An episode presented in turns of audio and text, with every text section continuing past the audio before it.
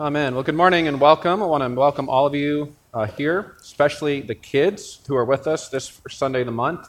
Kids, it's great to have you. If you're uh, not, not used to what we do here, kids, I want to tell you that we have you in the service the first Sunday of the month because we believe uh, that what we do here as adults is actually for you also. But we do have a couple of rules, and this is going to, there's going to be some irony here, but we do have a couple of rules. Does anyone remember what they are? Yes, young man. Yes, to keep quiet. That's right. So we want you to focus on what's being said. There's going to be some drawings to do, uh, and then we're going to ask you to keep the noise to a minimum. You can ask a parent for help if you need to. And then we also want to ask you to stay in your seats. So I'm going to read from the scripture passage here uh, that's printed in your worship guide. It's actually Galatians chapter 5, verses 1 through 6, and then it's verses five, chapter 5, verses 13 through 14. Would you listen now with open ears as I read from this book that we love? Hear these words For freedom Christ has set us free. Stand firm, therefore, and do not submit again to a yoke of slavery. Look, I, Paul, say to you that if you accept circumcision, Christ will be of no advantage to you.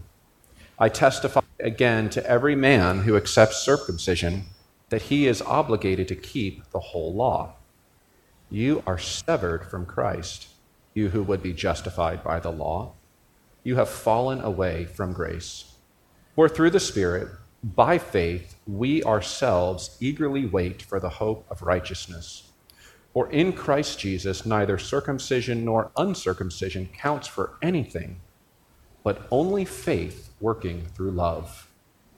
For you were called to freedom, brothers, only do not use your freedom as an opportunity for the flesh, but through love serve one another. For the whole law is fulfilled in one word you shall love your neighbor as yourself. This is the word of the Lord. Let's pray together. Oh Lord our God, we come to these this time and we sit under these words. Uh, and Lord, I recognize that as we come here, uh, uh, some young, um, some old, some in the middle, Lord, I recognize that we come from all sorts of different places. Some of us come in here and our lives are filled with good things. Uh, it's easy for us to sing the song, For You Are Good, because we believe that with every bone of our body and we have experienced that uh, in recent times. And Lord, for others of us, uh, our reality couldn't be more different. Some of us come in here with incredible burdens and anxieties. Some of us come in here with broken relationships and suffering bodies. Some of us come in here with incredible financial need. Others of us come in here and we're not quite sure what we even think about you or uh, Christianity or all that was sung and said this morning. And Lord, I, I pray, therefore, that whatever place we find ourselves in, whether we come here in joy or in uh, despair, whether we come here believing in you or having many doubts about you, I pray that you would give us grace to see that in the way that matters the most, we all ultimately come the same. We have all come in here with an overwhelming and unrelenting need to hear from you and know you and to be changed by you. And I pray that you would open our eyes and show us how you have met this need in the person and work of Jesus Christ, in whose name we pray. Amen. Amen. Well, good morning and welcome. I want to welcome all the kids here. So, kids, today I'm going to ask you to do some drawings, and we have a featured artist whose uh, drawings will be up on the screen. That's Lydia Guess. So, we're thankful for Lydia and her gifts. And, kids, I wonder, I wonder if any of you knows, does any of you kids know my purpose as a pastor? This is a, t- a tough question. Most of you, I actually said it to you when you were about two days old. If you could just think back. right? Right? I, I said it to you in the hospital room with your parents. They were in complete and total shock. Does anyone remember? Well, I'll just tell you since. Oh, yes, young man. Say it really loud because I have I'm half deaf. Yes, that's right. So I my purpose is to seek your joy in God, and this is where the trick is for the kids, in such a way that each and every one of you kids would walk with God all the days of your life.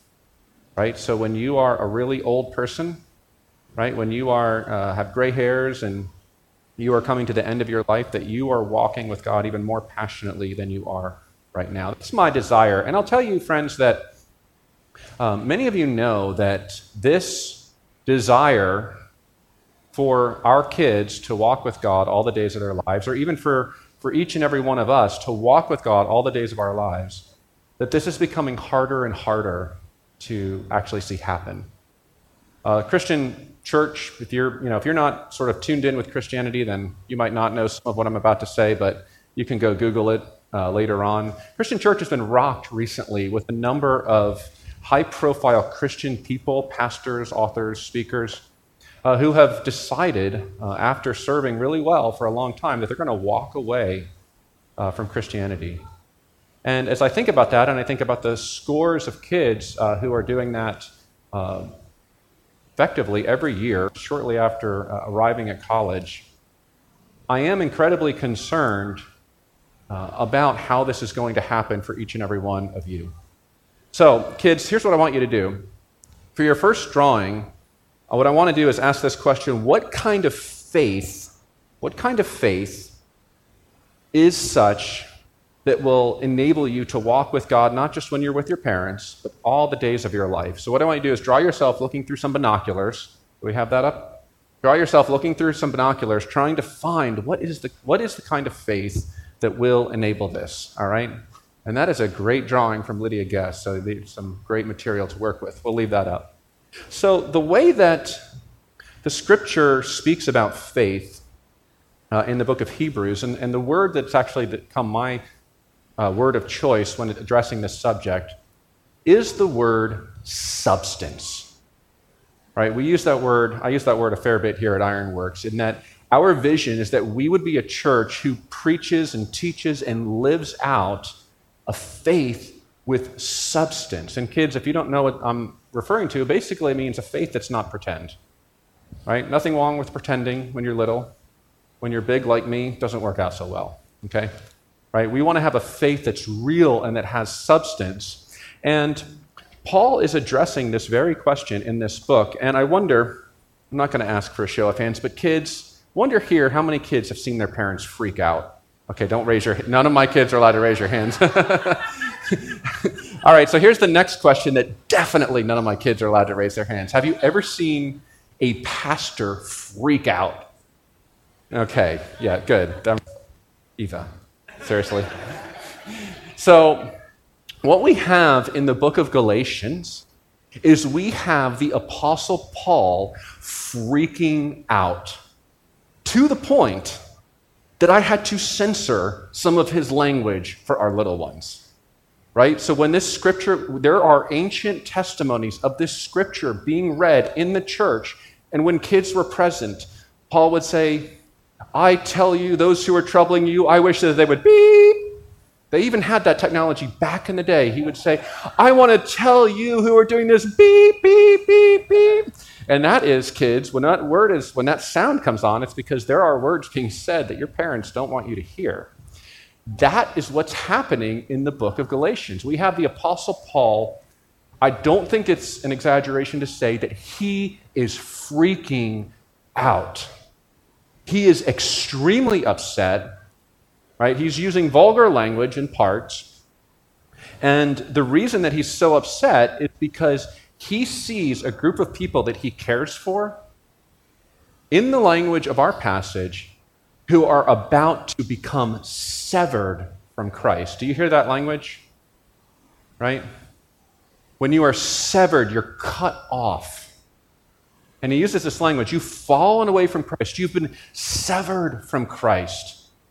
And so, friends, that is an appropriate reason to freak out. And that is what Paul is doing here. And as he's doing that, what he is unfolding for us, I think, is some uh, helpful content around this question. You know, what is a kind of faith with substance that will enable you and your children to walk with God all the days of their lives? And what Paul will do in my outline for us today is he'll look at two things, two strategies of Satan that Satan uses in an attempt to lure us into falling away, to taking the scissors, right, to the umbilical cord to sever our connection with Christ.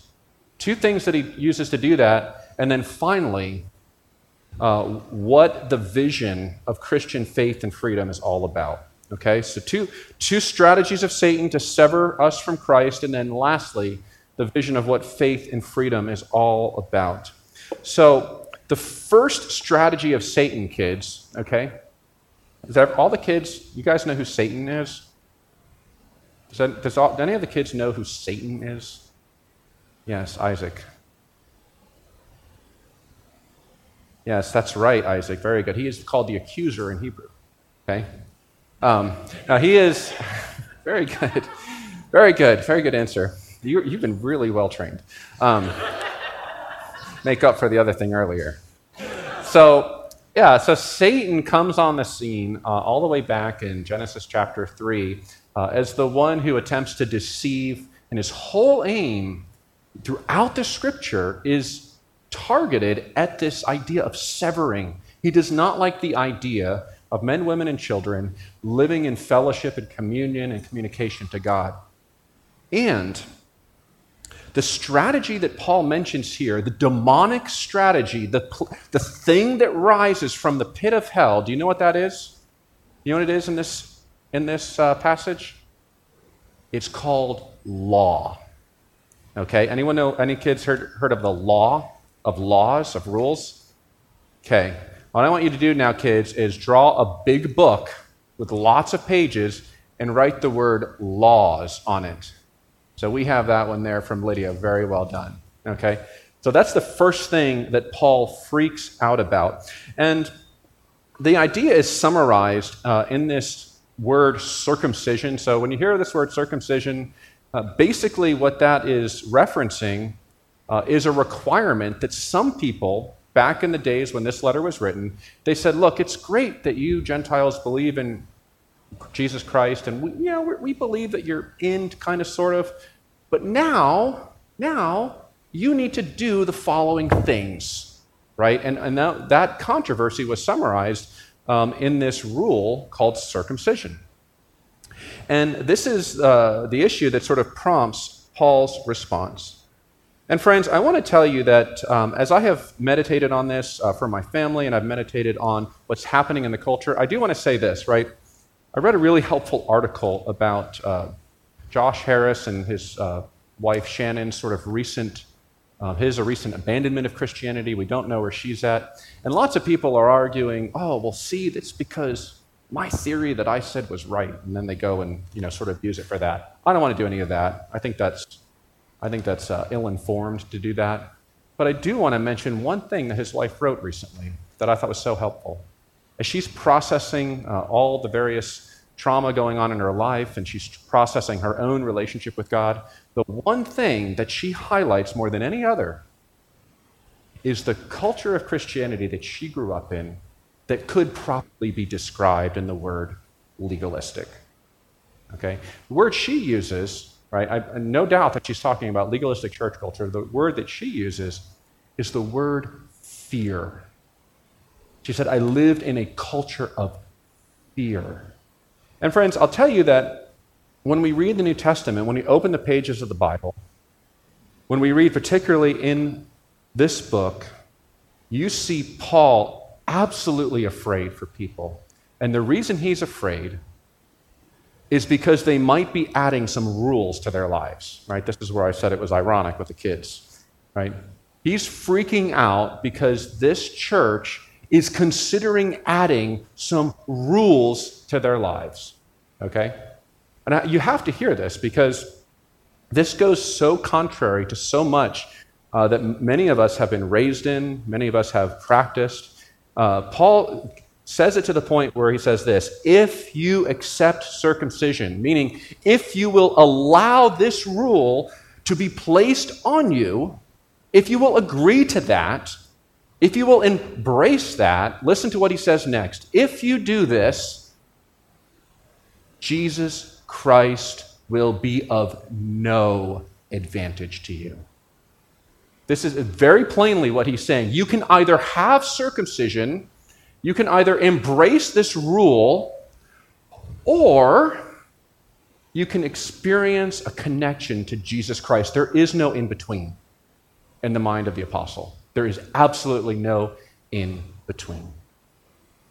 Okay, Paul is so dead serious about this. He sees the most profound spiritual danger to the church in Galatia being the accepting of what might seem to be some just some additional rules. I mean, hey, you know, what are some rules? Right? What, what's the problem with that? Well, this is, I think, the problem that he highlights here. Um, and it's uh, comes out in his language. He says, uh, circumcision and not accepting circumcision, you know, they count for nothing. Right? That's verse 6. He says, For in Christ Jesus, neither circumcision nor uncircumcision counts for anything, but only faith working through love. And here's the point, right? The strategy of Satan, the strategy of Satan that is so frequently used in the church of Jesus Christ and in my life, and I've seen it all over the place in your lives as well, is that he wants you to believe that something that you practice, something you do, counts. Right? Well, I go to church every week, so therefore it counts. Well, I pray every morning, well, therefore it counts. Well, I give my money and I serve in ministry teams, and therefore it counts. And Paul is saying if you will embrace that, whether explicitly or subtly, then you are severed from Jesus Christ. He cannot get any more dead serious. And I will tell you that I believe that what we are seeing in our own culture and day, and it's, um, you know, Shannon Bond, who was married to Josh Harris, she said as much, and I think that we are seeing actually a lot of this, is we are beginning to see, I believe, cultures of legalism that existed 10, 15, 20 years ago. And many of those folks are not simply walking away from the church, which they are doing, but they are coming completely off the rails. And in fact, Stan said, he said, more often than not, those who are especially influential, they won't be content to simply leave the church. They will now become active voices and enemies of the church. And a great example um, is a man named Derek Webb, who decided that he had what he calls a deconversion, and then it wasn't good enough that he simply walked away from the church. He had to go start a podcast encouraging others to as well right? You have to see this that this is the, this is the satanic strategy that he uses to move us, to move you away from Jesus Christ. And he says that strategy is believing the things that I do count. Right? Let me, um, let me try to flesh that out a little more. You see, Paul uh, Paul actually will practice circumcision at one point in the book of Acts, right? He will take someone who, part of his team who was uncircumcised, and he'll say, dude, you gotta, you gotta do this. And I just want to say, right, you know, that is staff commitment right there, okay? just for the record, we have never asked that of our staff. Not yet. Okay. That is, that is, that is some pretty, pretty high commitment, okay? But anyway, he will do that, but then in this letter, he says, if you do that, you're severed from Christ. How do we explain this?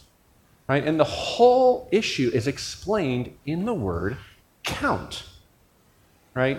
His concern is that either you are counting on the righteousness of Christ, the complete and total and per, uh, totally comprehensive righteousness of Jesus Christ, or you're counting on that a little bit and the things that you do a little bit as well. And that's where he says, if that is in your mind, right, it has a profound spiritual risk. Absolutely profound spiritual risk. Now, some of you are saying, where, where did this whole you know, issue of Satan and demons come in? I don't, I don't quite see it. Well, let me read to you from Paul's letter to Timothy. Uh, this is 1 Timothy chapter 4, beginning in verse 1. This is what he says. Now, the Spirit expressly says that in later times, some will depart from the faith. Right? He's describing what I'm talking about. By devoting themselves to deceitful spirits and the teaching of demons. You hear that? He's saying people will be having a contact with Satan, with demons, to the point that they will depart from the faith. Now, what, are, what is he referring to? This teaching of demons. This is what he says. Through the insincerity of liars whose consciences are seared, and then this is the specific teaching that they have, who forbid marriage and require abstinence from food that God created to be received with thanksgiving by those who believe and know the truth. For everything created by God is good, and nothing is to be rejected if it is received with thanksgiving, for it is made holy by the word of God and prayer. And what a letdown that might, must be, right? Oh, teaching of demons. Oh, this is scary stuff. Oh, what am I believing? What am I into? And he's like, You are accepting rules. You're accepting these rules to say, you know, yes, I believe in, in Christ, and yes, I'm trying a good life, and, you know, but if I want to live a really good life, I'm going to be celibate, and I'm going to have a better diet, right? I'm going to do keto and whole 30, okay, at the same time, right? That's what he's saying. He's saying they, they, they are receiving this teaching that says the diet that you practice, right, the rules that you embrace, if you believe they count from the pit of hell completely. That is the very plain and simple teaching of the apostle here, and he is freaking out over uh, the possibility that his uh, dear church is accepting it. And, friends, I will tell you, Pastor Stan, very helpful. Uh, we, have spoken a lot about this. Uh, and he, he made one of the most helpful parenting insights that I have ever heard. Uh, and I have used uh, in my own family and have seen a lot of fruit born from it. He said, Darin, the kids that you need to be concerned about aren't the kids that are always getting into the trouble, right? Kids that you need to concern about are the ones who are following the rules, right? Because those are the ones who are going to be tempted to believe that what they do counts, okay? And he, he was uh, observing, even in his own experience, that those are the ones who are likely, more likely, to fall off the rails, okay? So, this is a very significant spiritual concern. It's a demonic strategy. And, friends, I will tell you, as you come this morning, what do you believe counts with respect to how God feels about you? I want to just ask you that. What counts? What is God looking at and saying, well, you know, I'm really glad that Darin, you know, kept time on the drums this morning, mostly. Okay? Right? What, what is God saying? What is He thinking? And the answer for every single one of you, I don't care who you are, the answer for every single one of you who's a Christian is God looks at you and He says, I am completely and utterly delighted in, overjoyed in, with, pleased with, accepting of every single one of you who has received my son. Period. You can go plant dozens of churches, you can go feed the poor, you can go give all your money away, you can go do all these things. And it adds nothing to the way that I feel about you. That is the Christian gospel. Your works count for nothing at all, period. And friends, that means that when you feel shame, right? I look, I we've been honest with each other. When you feel shame, oh, I didn't do this right. Oh, I failed to do this, or I messed this up. Oh, I said this statement, right? When you feel that, the devil would want to say, you know what? You better get your life in order because what you do counts before God. And the answer of the New Testament is it does not. It does not.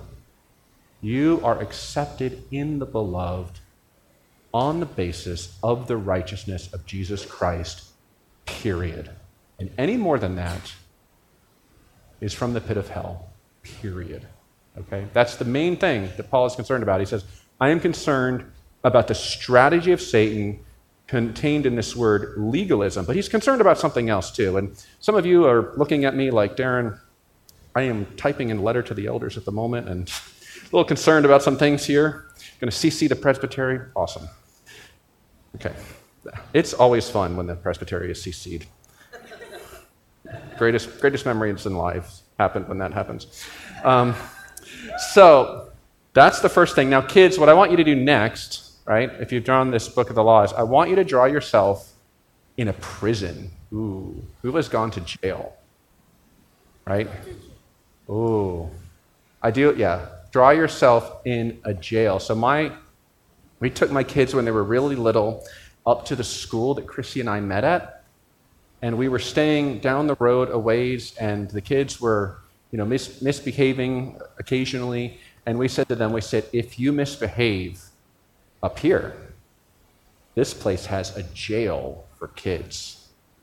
And they weren't sure whether to believe us or not, right? They were like, no, we can't. And I was like, well, you'll see.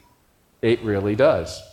And we took them to the school that we met at, and the school that we met at had a camp for kids about the same age called the Ranch. And in the middle of town, guess what there was? A jail. and we showed like, look, there's the jail. It really exists. And that was a really that was a really fun parenting moment. We had a we had an afternoon of obedience that was really pleasant and pleasing. Um, so I want you to draw yourself in a prison, okay? So some of you here, I think, have heard what I've said, and you have about this many objections in your mind. You're saying, Darin, are you saying that I can go out and sin as much as I want so that grace may increase? Well, that's a question. Paul says, if you understand the gospel correctly, you will ask that exact question. If you're asking that, that means you are actually understanding the Christian gospel to a point. There is an important point here, though, that, that Paul brings up that I think um, is so helpful. And that's this. He said this, the devil effectively has two strategies, right? First strategy is the law and legalism, which is extremely effective. The second strategy is summed up in this word, the flesh. Okay? And uh, we'll see that come out here in verse 13. He will say, you are called to freedom, brothers, meaning this law does not sit on your shoulders as a judge to see whether you are accepted or not. In other words, you're free. You've broken out of the kids' prison up there at the ranch, right? You're out of the prison. Only do not allow your freedom to be an opportunity for the flesh. Now, what is Paul saying here, and how are we to understand it. And this is, this is, I think, the main idea.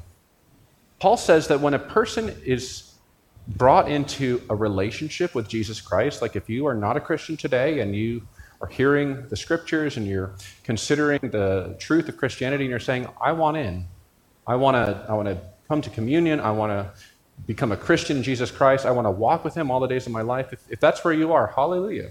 And if that is from God, now here's what happens, right?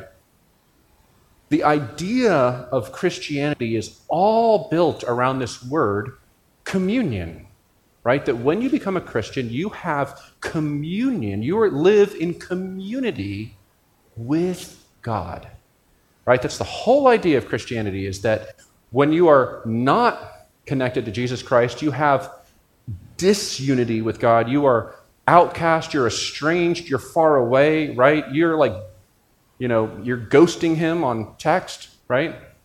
But when you become a Christian, you now live in community with him, right? You're part of the same home group, right? You go on trips together, you eat together, you talk together. And because God is holy, the only way that happens is when all of your sins are completely taken away now and forevermore. And that's what Jesus Christ does. When he does that, it, scripture says that he sends his very spirit to, to live in communion with you on the inside.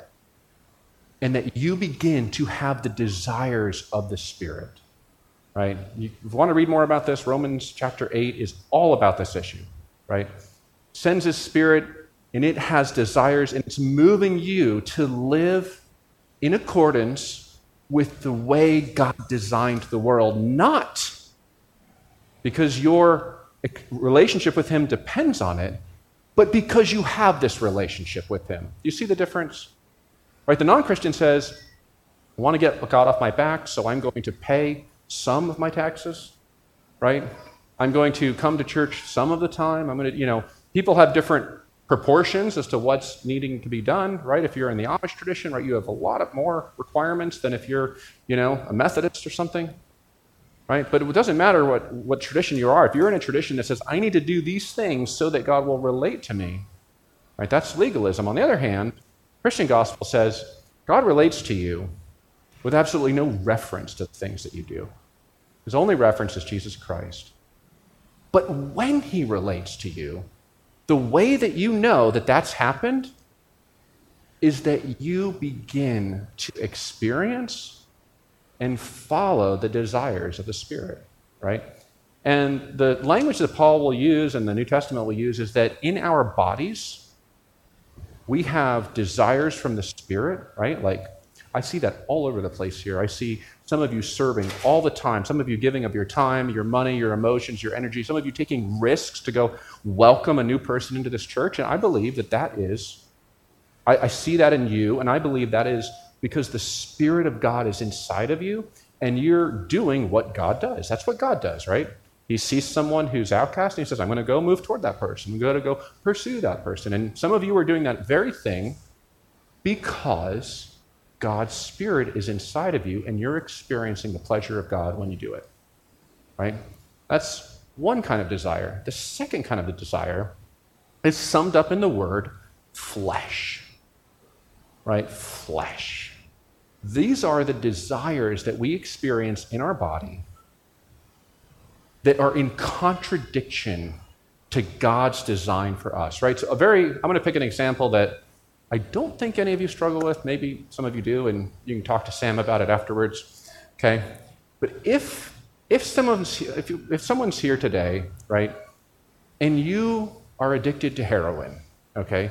Really, I'm going to use this example, right? You have a profound craving for a substance right? Whose effect is, is going to simply demolish your body. It's going to t- cost, cost all of your money. It's going to destroy your family. It's going to take and suck everything out of you if you fulfill that desire, right? And of course, if you go down that path, uh, C.S. Lewis says that the strategy is an increasing desire and less of a reward. So the ecstasy you might feel the first time you do it now uh, at the, the 10th time, becomes lower and lower and lower and lower and lower until finally you're living on the street. You have absolutely nothing. No, all of your relationships have been severed. And it's robbed you, right?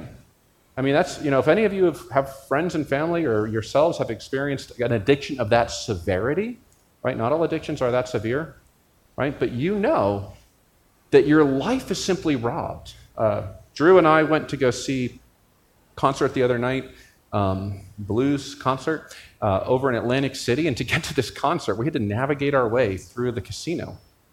And, you know, it was really interesting watching folks just giving away their money over and over and over again to these machines. I thought this is so interesting, so strange. They're just sitting here, just putting their money in like, like it's a, an offering or something over and over and over again. Um, see, what's happening, folks, is that each and every one of us has desires in our bodies that are summarized by this word flesh, and those desires are contrary to the design of God, whether it be in addiction or whether, for example, it be in uh, telling lies, right? So if you're in a hard situation and you know someone needs to hear the truth, but you're afraid of what they'll think about you, and so you just decide to tell them something else. You know, oh, I'm sorry, I didn't really see you there. I was just doing my own thing, or, you know, and in reality, if you were to tell them the truth, it would be difficult and confrontational, etc. Right? You might not do that because the flesh is screaming out, Darin, avoid responsibility.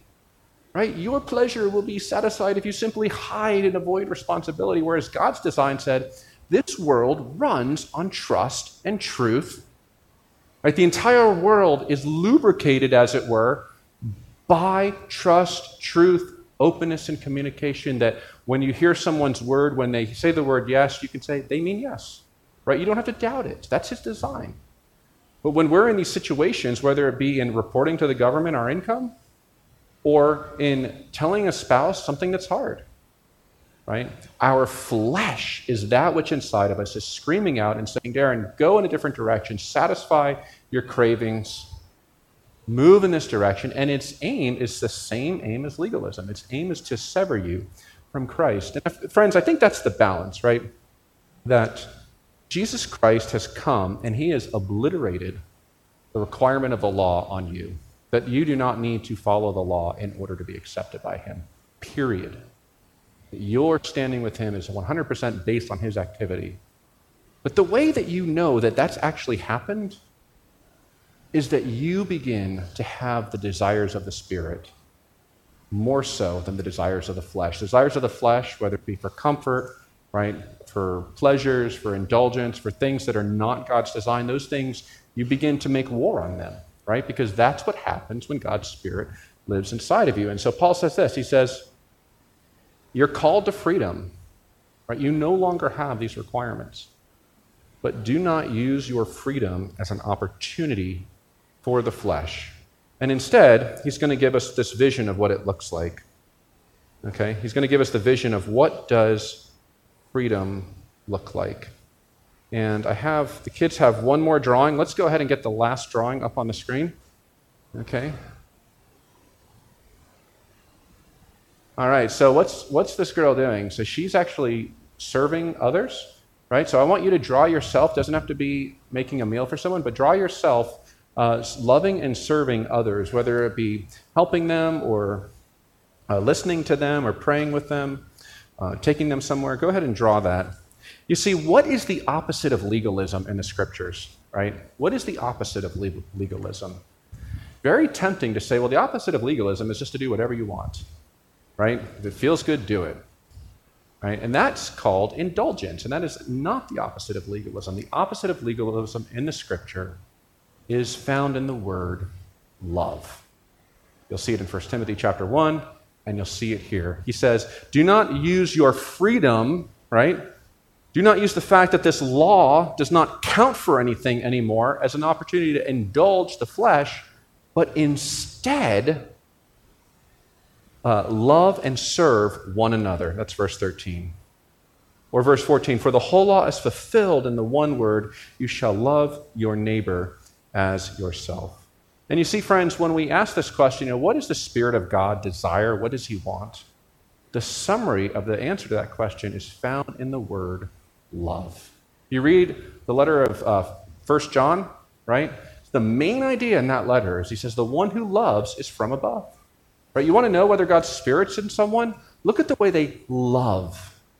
Do they love like God loves? Because if they do, that can only happen after the Spirit of God moves in, starts doing work, so that their love for others is not based on, you know, what will I get or what's the minimum required amount of things that I have to do in order to stay okay, to meet my obligations.